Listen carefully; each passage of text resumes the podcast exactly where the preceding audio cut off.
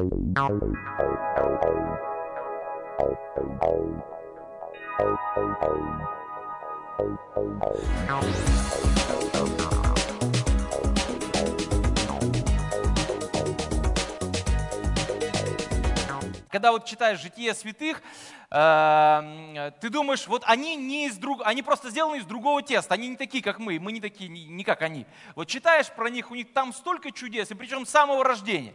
И вот поведали об этом э, святом Николае, что вот он родился, и буквально, вот знаете, его надо крестить, там какие-то считанные дни, он еще младенец, ему как бы вот привели купели к этой, и длительная была процедура, длительная церемония крещения была, во время которой он три часа простоял в этой купели, и никто ему не помогал.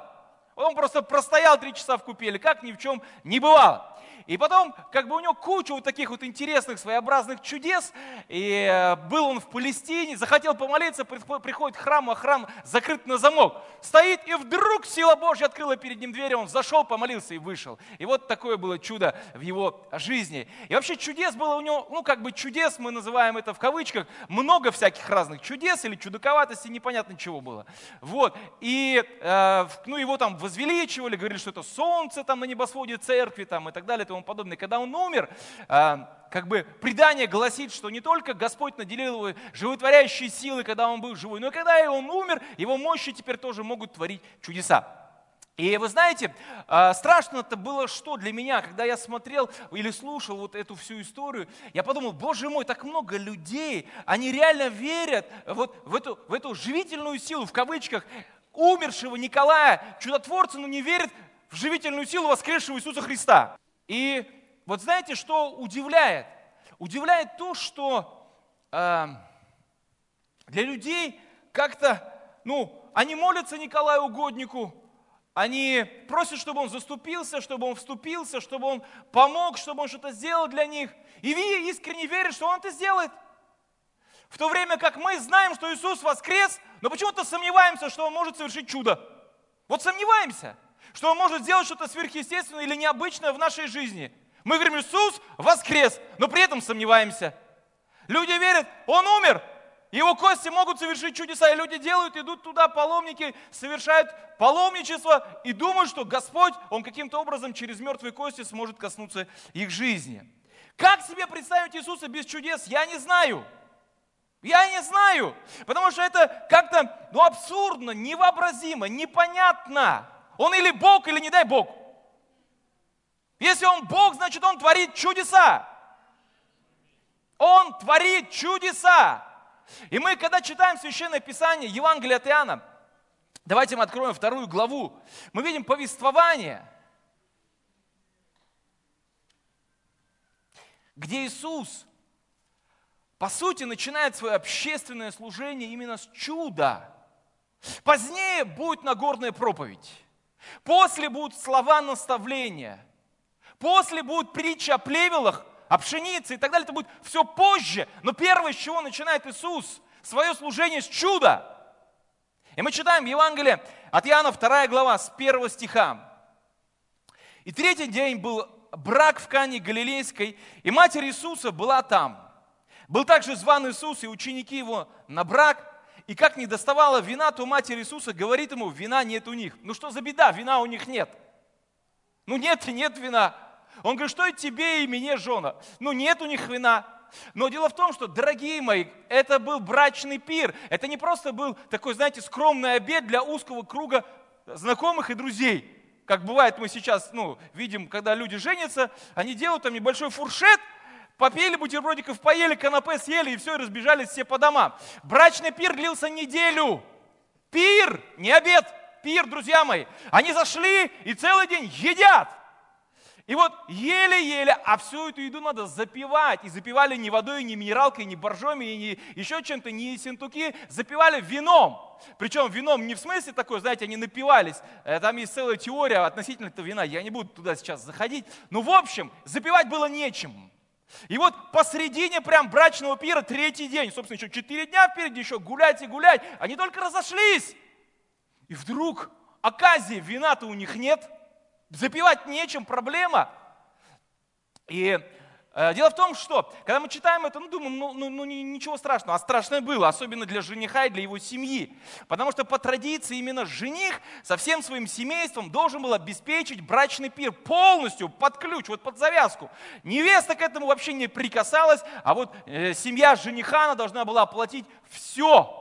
И если вдруг чего-то не было на столе, или было мало, или, или в недостатке, тогда семья э, невесты могла предъявить иск в суд. Это было судное дело. А что же тогда от невесты? От невесты ожидали, что она будет девственной.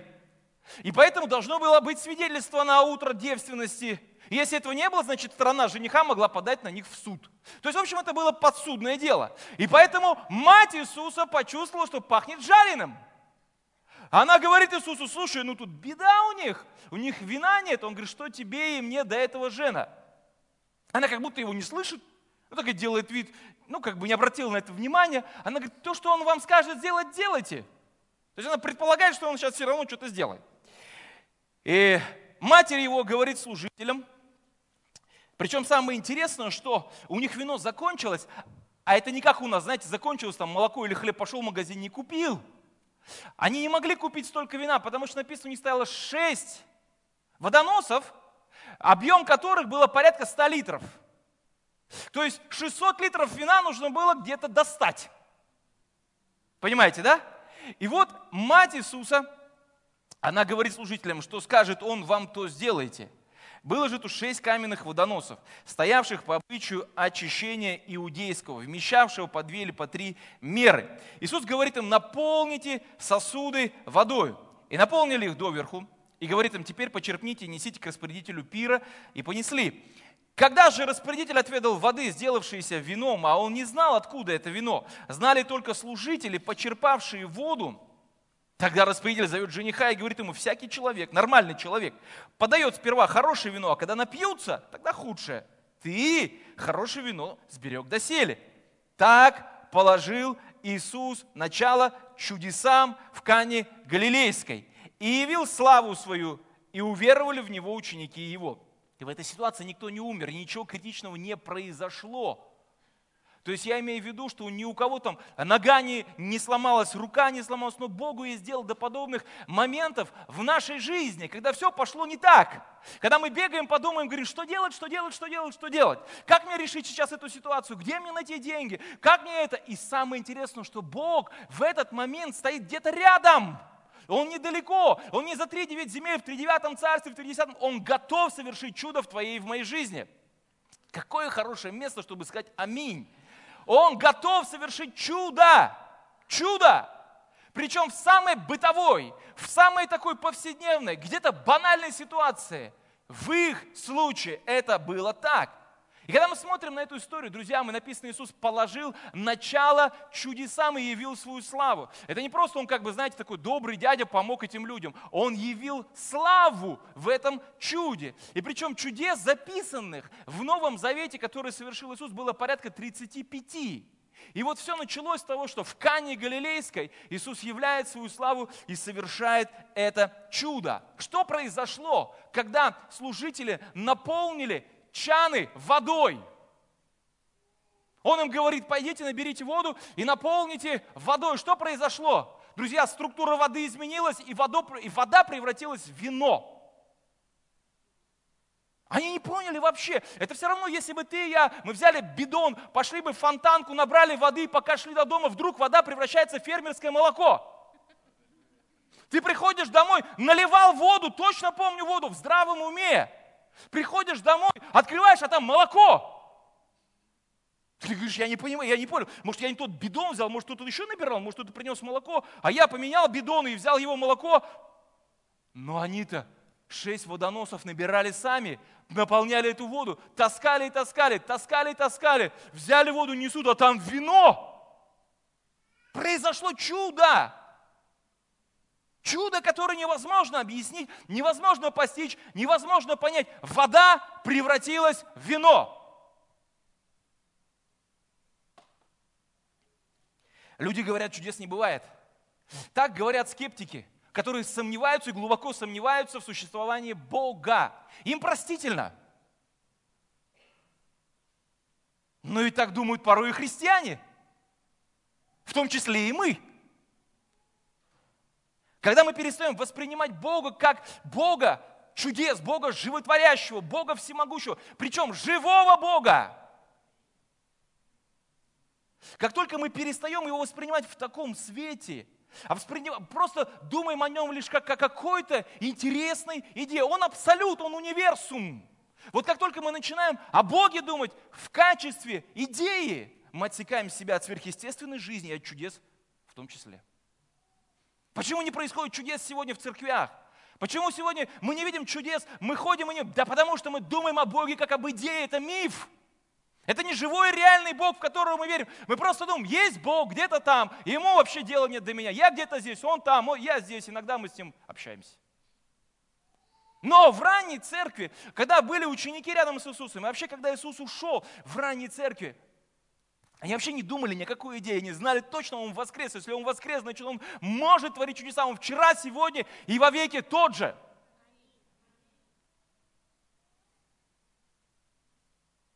Друзья, Бог не умер. Он живой.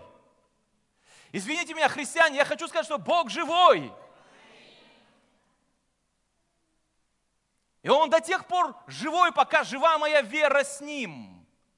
Эта вера соединяет меня с Ним. Он будет живым всегда, потому что Он личность. Это не просто, ну как сказать, какая-то философская идея, это личность. Он живой всегда. Но вот вопрос, у меня есть связь с Ним или нет? И моя вера, она как бы, знаете, соединяет меня с Богом. И то, что Он сверхъестественный через мою веру может прийти и совершить чудо в моей жизни. Мне тут ребята приготовили лампочку. Я просто хочу проиллюстрировать. Вот вы знаете, моя вера, она подключает меня к источнику жизни, который не зависит от индекса Доу Джонса, который не зависит от котировки валют, который не зависит от каких-либо потрясений или еще чего-то. Потому что, когда я подключаюсь к этому источнику энергии, моя лампочка горит. Вот у вас нету лампочек, у вас ничего не горит, а у меня горит. Потому что вот у меня есть источник энергии, к которому я подключился. И сколько бы вы ни говорили, что гореть не может, а я говорю, горит. И сколько бы вы ни говорили, что это электричество дорогое, мне без разницы.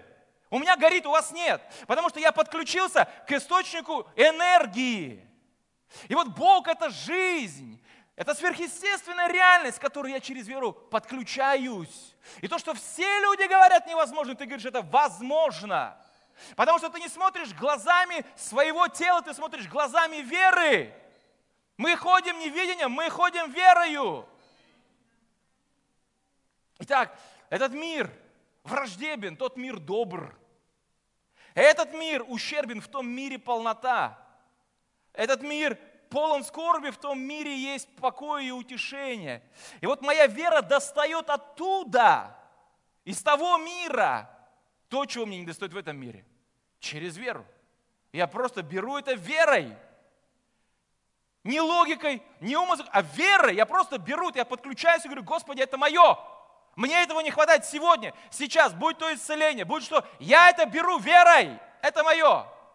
И у меня светит а у вас нет. У меня светит, потому что у меня есть источник, источник энергии, к которой я подключился. Иисус – это источник воды живой, источник жизни, источник радости, источник силы, источник любви, источник благодати. Господь через послание к евреям, Он открывает нам путь в сверхъестественный мир. Евреям 11 глава 6 стих – а без веры угодить Богу невозможно, ибо надобно, чтобы приходящий к Богу веровал, что Он есть, и ищущим Его воздает. Между мной и Богом должен быть мост, по которому я отправляю свою веру. И один из апостолов, один из авторов, который написал эту книгу, послание к евреям, он говорит, приходящий к Богу должен веровать, что Он есть и ищущим Его воздает. Иными словами, моя связь с Богом осуществляется посредством веры. Когда я, то есть ты, отправляешь меня туда, отправляй меня, и я туда иду, это Бог. Это вот Бог, к которому я прихожу, это я, а я вера. У меня нет наклейки, но я вера. Я вера. Я прихожу к нему, говорю, дай мне что-нибудь. Ничего не дал. Дай мне что-нибудь, дай, возьми что-нибудь, дай мне что-нибудь. Но ты мало мне дал, у меня веры больше, чем вот это. Дай мне что-нибудь. Больше дай, больше хочу, дай больше. А придется самому брать, Господи. Дай, говорю, мне что-нибудь. И он мне дал что-нибудь, слава Богу. Господь, бодрствуй над словом своим, бодрствуйте, умоляю. Написано, приходящий к нему должен веровать и ищущим его что? Воздает. Давай. И я к нему обратно иду не с пустыми руками, друзья мои. Я прихожу с мерой полного благословения. Радуйся, благодатный. Вера твоя спасла тебя. Если у нас нет этого моста, мы обречены. Если мы свою веру не отправляем туда, мы оттуда ничего не получаем. Мы можем роптать, мы можем ныть, мы можем говорить, как все плохо, ужасно, цены растут, зарплаты падают, то, пятое, десятое, и всю жизнь просто про, пробыть в этом состоянии ропота. А можем отправить веру туда и говорить, Вера, давай работай, приноси мне, приноси, приноси. Да, давай мне еще что-нибудь. Ну, давай. И я иду обратно с чем-то для тебя, что тебе надо. О, аллилуйя. Спасибо, братья.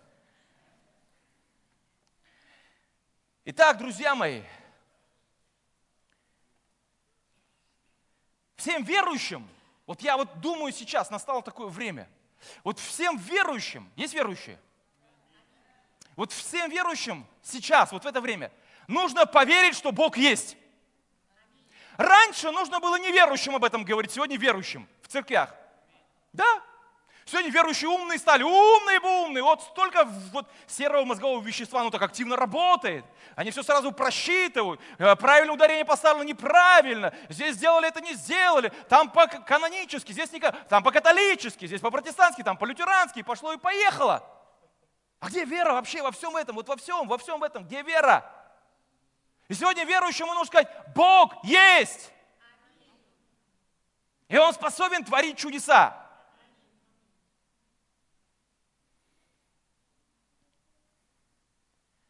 Он сверхъестественный Бог, который входит в этот естественный мир и совершает то, что Он хочет.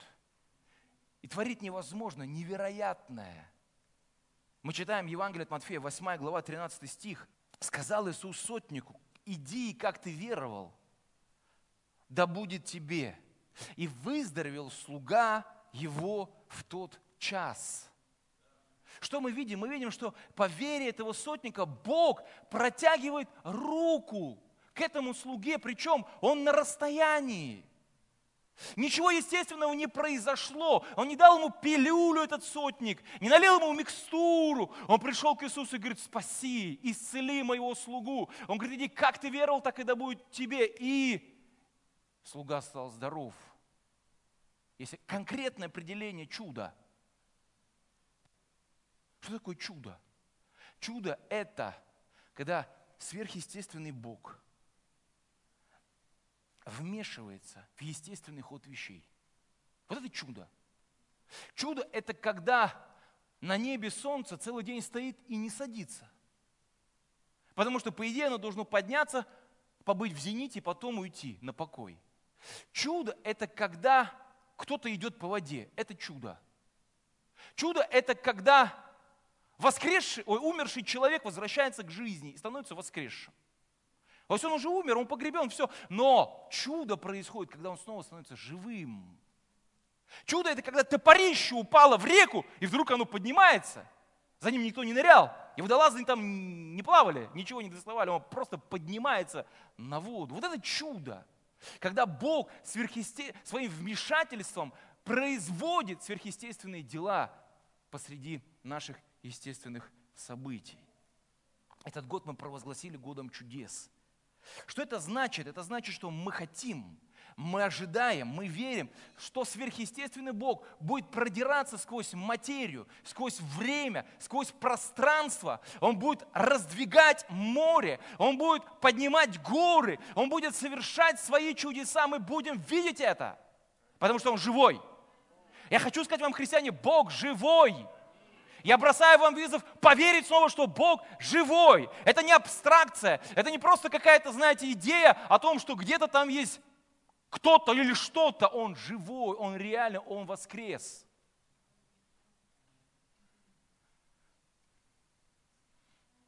Как вы думаете, почему Иисус начинает свое служение именно с чудес? Ведь мог бы нас, начать его с, с наставления. Ведь Иоанн начинает свое Евангелие со слов. Вначале было Слово, Логос. Слово было у Бога, и Слово было Бог. Но по идее, исходя из того, как он начал, наверное, надо было все-таки говорить об Иисусе как о Логосе как о слове. Почему он начинает свое служение именно с чуда? В то время было много различных школ, различного рода, и философских, и богословских. Эпикурейцы, стоики, были приверженцы школы Шамая, Гилеля, были садукеи, были фарисеи, книжники были. То есть, иными словами, люди настолько были привыкшие, что есть какие-то школы, куда они, вернее, кому они принадлежат, за, аминь, за кем они ходят, кого они слушают. Все чему-то учили. И все они боролись за аудиторию, потому что аудитория – это влияние.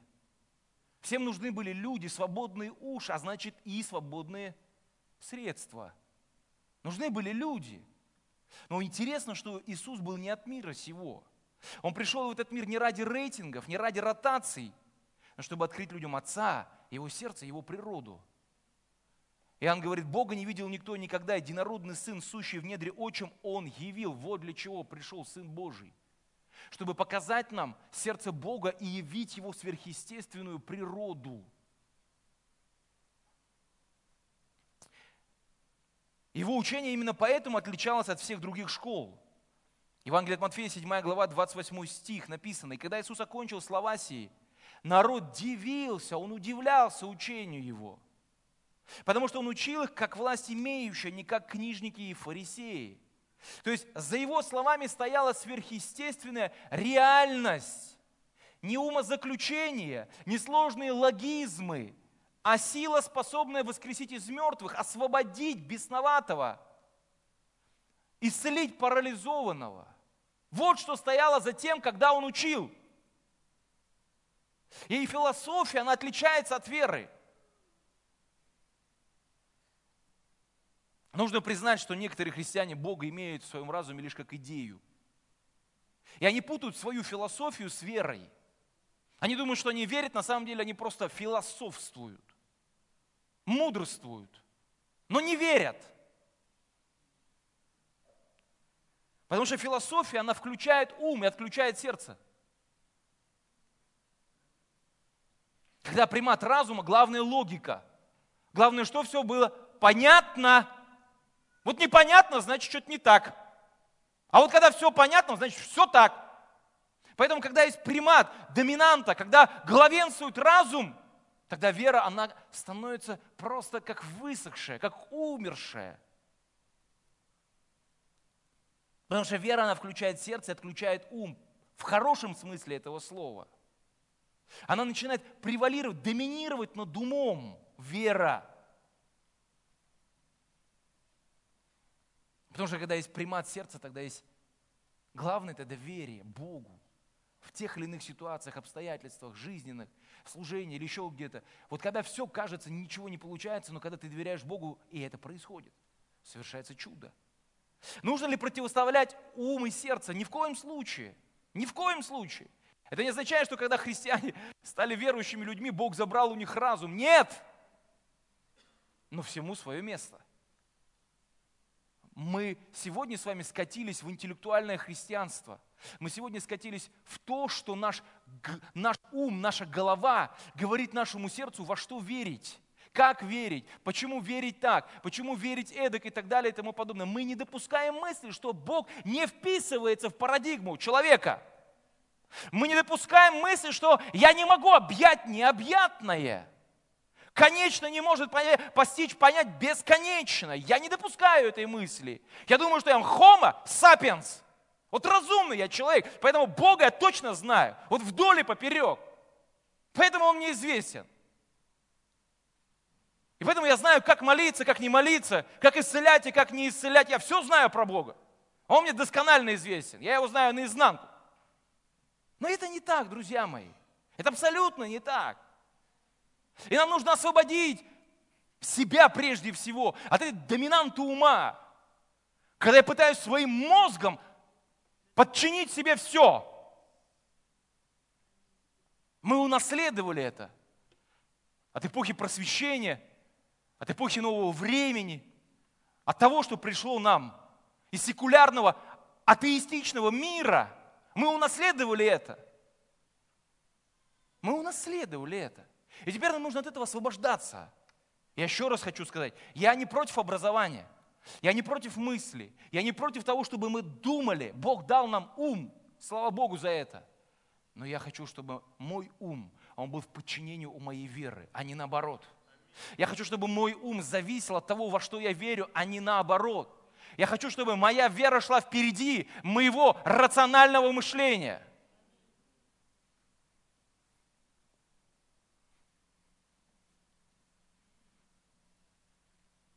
Ум – это компьютер, который анализирует, обрабатывает, потом выдает результат.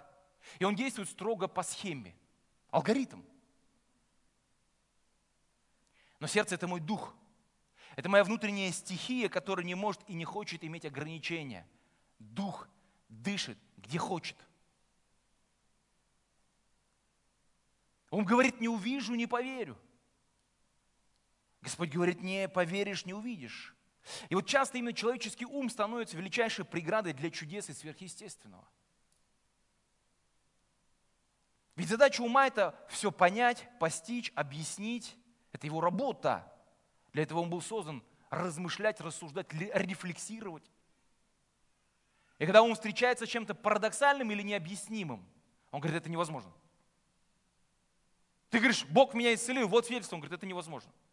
Или это фальсификация, или это подтасовка, это невозможно. Потому что ум это объяснить не может. И для него это проблема. Когда человек начинает говорить на иных языках, а как это? Это невозможно. Я же не учил эти языки. Это невозможно. Потому что ум не дает понять, как это. Говорить то, чего ты не понимаешь. И у ума проблема. Он вспенился, мой ум.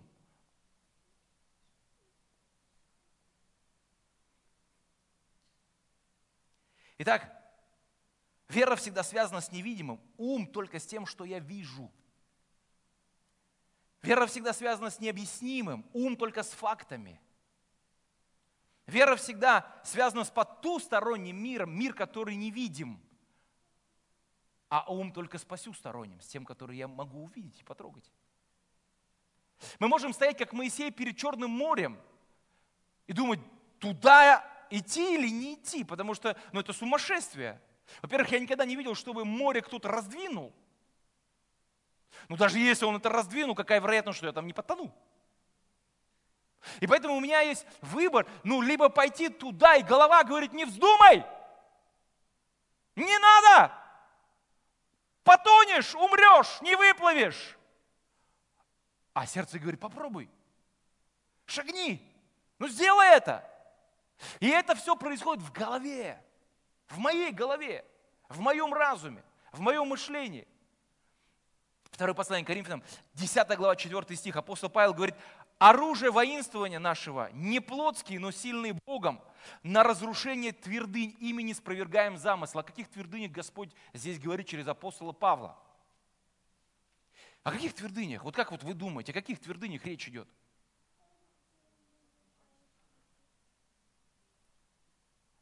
Речь идет о твердынях в разуме. Потому что следующий стих говорит, ими не спровергаем замыслы и всякое превозношение, восстающее против познания Божьего, и пленяем всякое помышление в послушание Христу. Наш ум должен быть слугой. Не господином, а слугой. Ум должен служить мне. Поэтому нам нужно его пленять, смирять, порабощать в послушание Христу. Бог не живет в пределах моей головы, Он намного больше моего разума.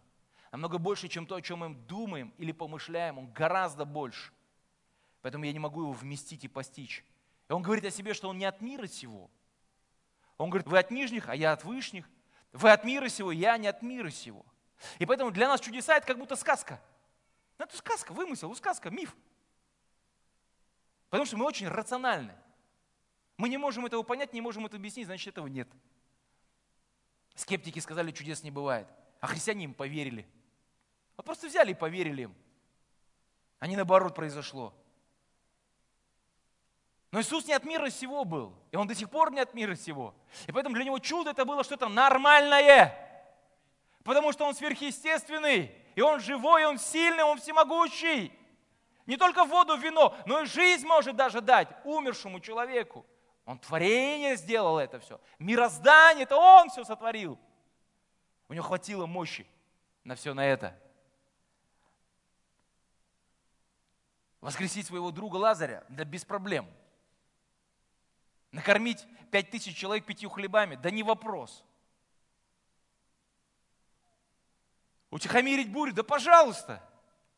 То есть для него это не было что-то экстраординарное, он в этом жил, он такой до сих пор. И народ не переставал удивляться чудесам Иисуса. В Иоанна 2 главе в 23 стихе написано, когда он был в Иерусалиме на празднике Пасхи, то многие, видя чудеса, которые он творил, уверовали во имя его. Иоанна 6 глава 2 стих написано, за ним последовало множество народа, потому что видели чудеса, которые он творил над больными. Чудеса рождают в сердцах людей веру. Безусловно, верно и обратно. Когда у человека есть вера, тогда есть и чудо.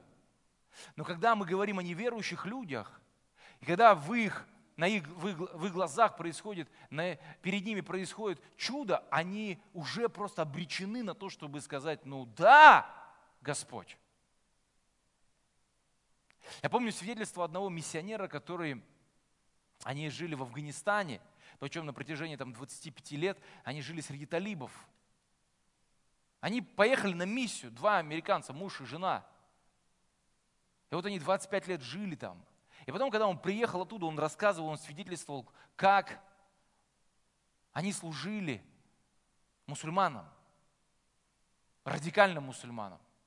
И он говорит, ты знаешь, аргументы, ну в смысле логика, в данном случае не работает вообще. Были некоторые вещи, которые касались их. Первое – это любовь которая им была не присуща. Ну просто любовь, о которой мы говорим, и мы говорим, что любовь это глагол.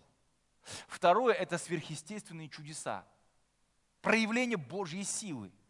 Когда говорит, в одной семье мальчик был при смерти, он заболел.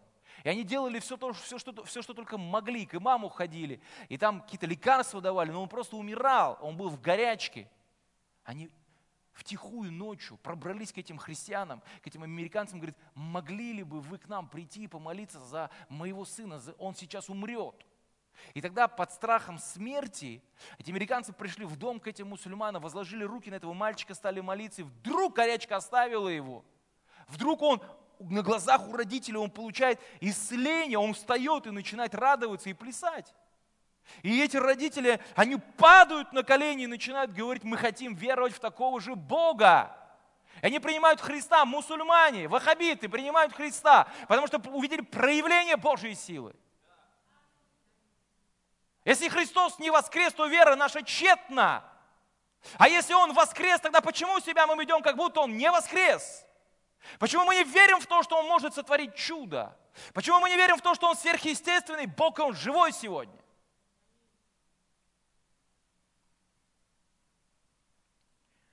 1 Коринфянам 2 глава 4 и 5 стих апостол Павел говорит, «Слово мое и проповедь моя не в убедительных словах человеческой мудрости, но в явлении духа и силы, чтобы вера ваша утверждалась не на мудрости человеческой, но на силе Божьей. Увы, сегодня часто вера наша зиждется на мудрости человеческой, а не на силе Божьей. Но Павел говорит, будучи мужем ученым, просвещенным, человеком своего времени, он говорит, я хочу проповедовать. Не так, чтобы всех смутить, а проповедовать так, чтобы в том, что я говорю, была сила, был дух, было помазание. Чтобы вера, которую вы получаете, не на моих умозаключениях строилась, а на силе Божьей. На том, что Бог реальный, и Он живой, и Он действует.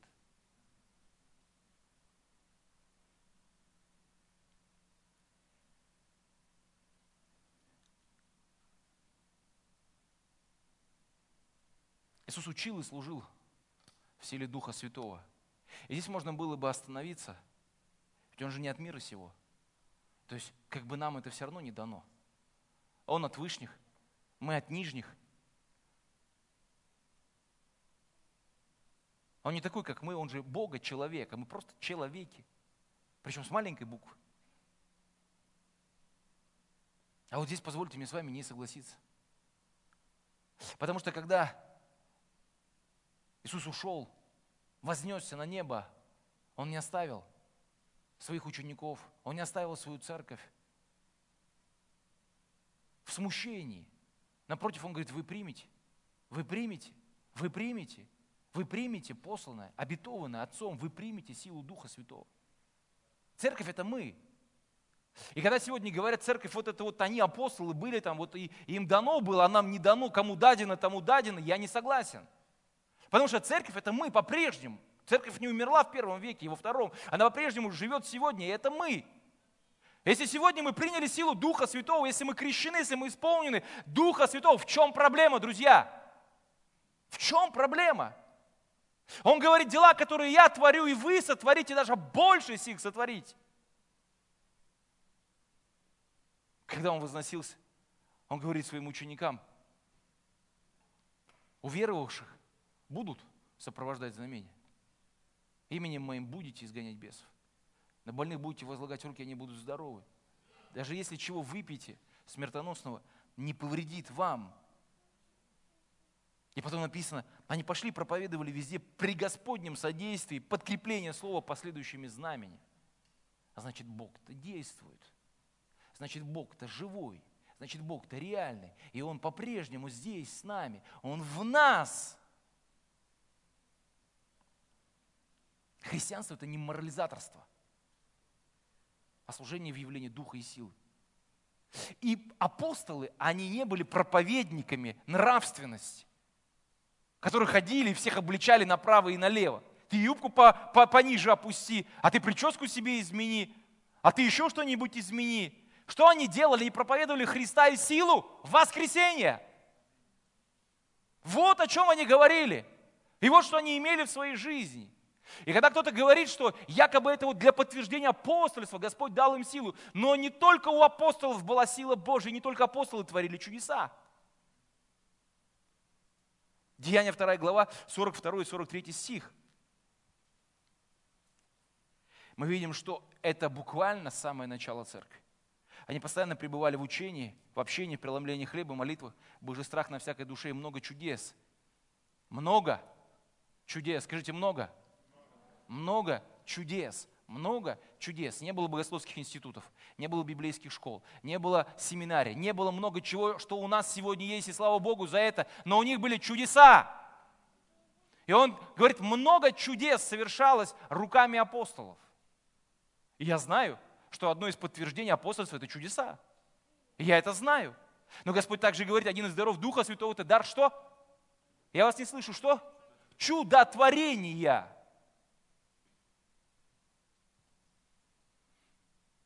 Деяние 6 глава, 8 стих. Стефан, который не был апостолом. Написано, Стефан, исполненный веры и силы, совершал великие чудеса и знамения в народе. Деяние 8 глава 5 стих. Филипп, который был диаконом, он не был апостолом. Филипп пришел в город Самарийский, проповедовал им Христа. Народ единодушно внимал тому, что говорил Филипп, слыша и видя, какие он творил чудеса.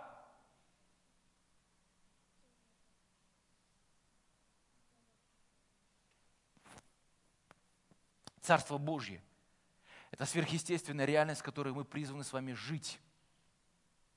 И эта реальность, она внутри каждого из нас есть. Спасибо за ваше громкое «Аминь». Царство Божье, оно не от мира сего. Это не какие-то города или области. Это не утопия. Слово утопия – это представление какого-то места, которого не существует. Утопос. У – отрицательная частица, частица топос – это место. Утопия – это не место, которого нет. Утопия – это наша с вами внутренняя духовная сущность, которой мы с вами призваны жить. Праведность, мир и радость в Духе Святом. Это сверхъестественная реальность. Иисус воскрес из мертвых. И Он продолжает жить и творить чудеса. Он вчера, сегодня и во веки тот же.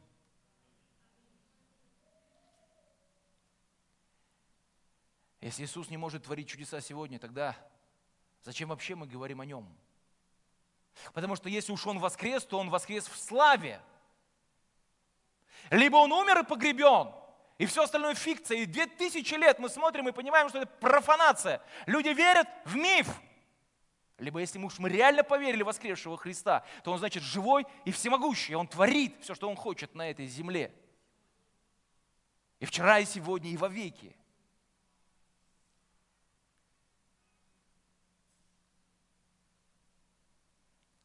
Наша вера переносит Иисуса из прошлого в настоящее. А знание удерживает Иисуса в прошлом. Некоторые люди видят в исторического Иисуса. Да, была такая историческая личность Иисус. Очень мудрый, очень добрый, очень хороший.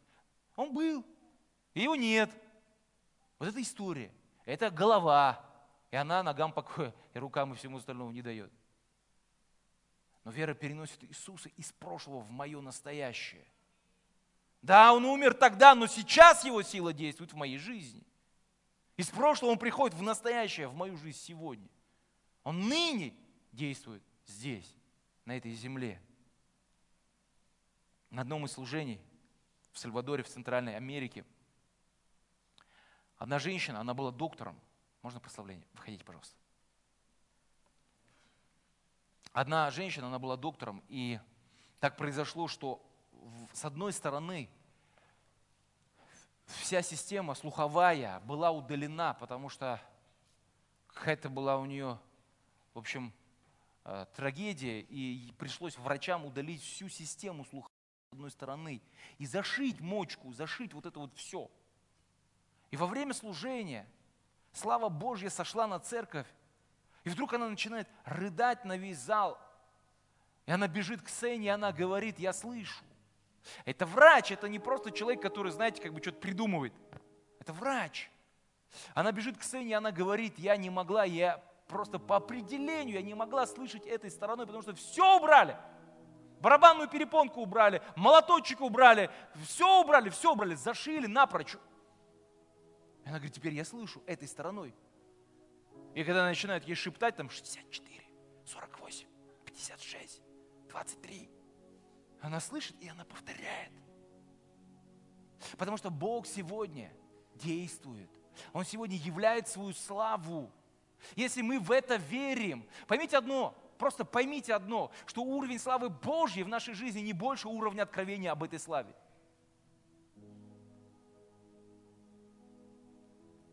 Один из последних псалмов, 150 он говорит, хвалите Бога по величию Его по могуществу Его. То есть, иными словами, по моей хвале можно понять, в какого Бога я верю.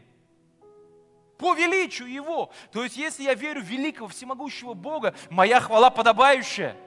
А если это так? Универсум, абсолют, фикция, идея, ну и прославление такое же, не то и не все.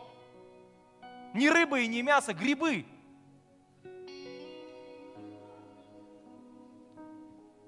уровень славы в твоей и в моей жизни будет соответствовать уровню твоего и мое, моего откровения об этой славе. И нам нужно вырваться из плена своих мозгов, которые а, буквально мы оцепенели в этом состоянии. Мы ничего двинуться, мы ничего сделать не можем, если это нелогично, если это как-то, ну вот, непонятно. Если мы не можем это объяснить, как это понять. Этот разум пленил нашу веру. Она находится в темнице. И нам надо ее выпустить на свободу, чтобы мы видели сверхъестественные чудеса и дела Господни, великие дела Господни.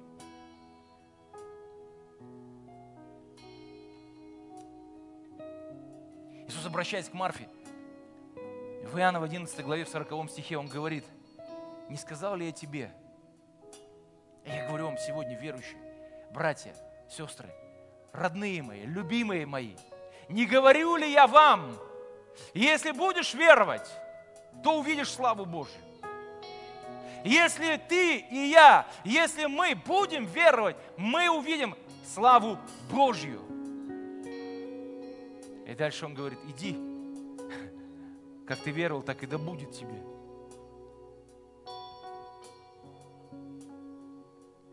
Итак, если мы верим в сверхъестественную жизнь, в то, что мы живем как минимум в двух мирах – то эта сверхъестественная жизнь будет среди нас.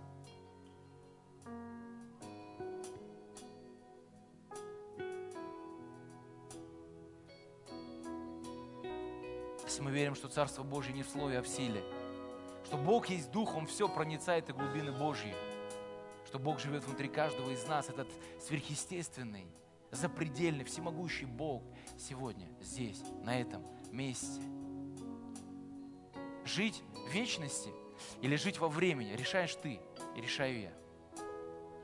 Быть подверженным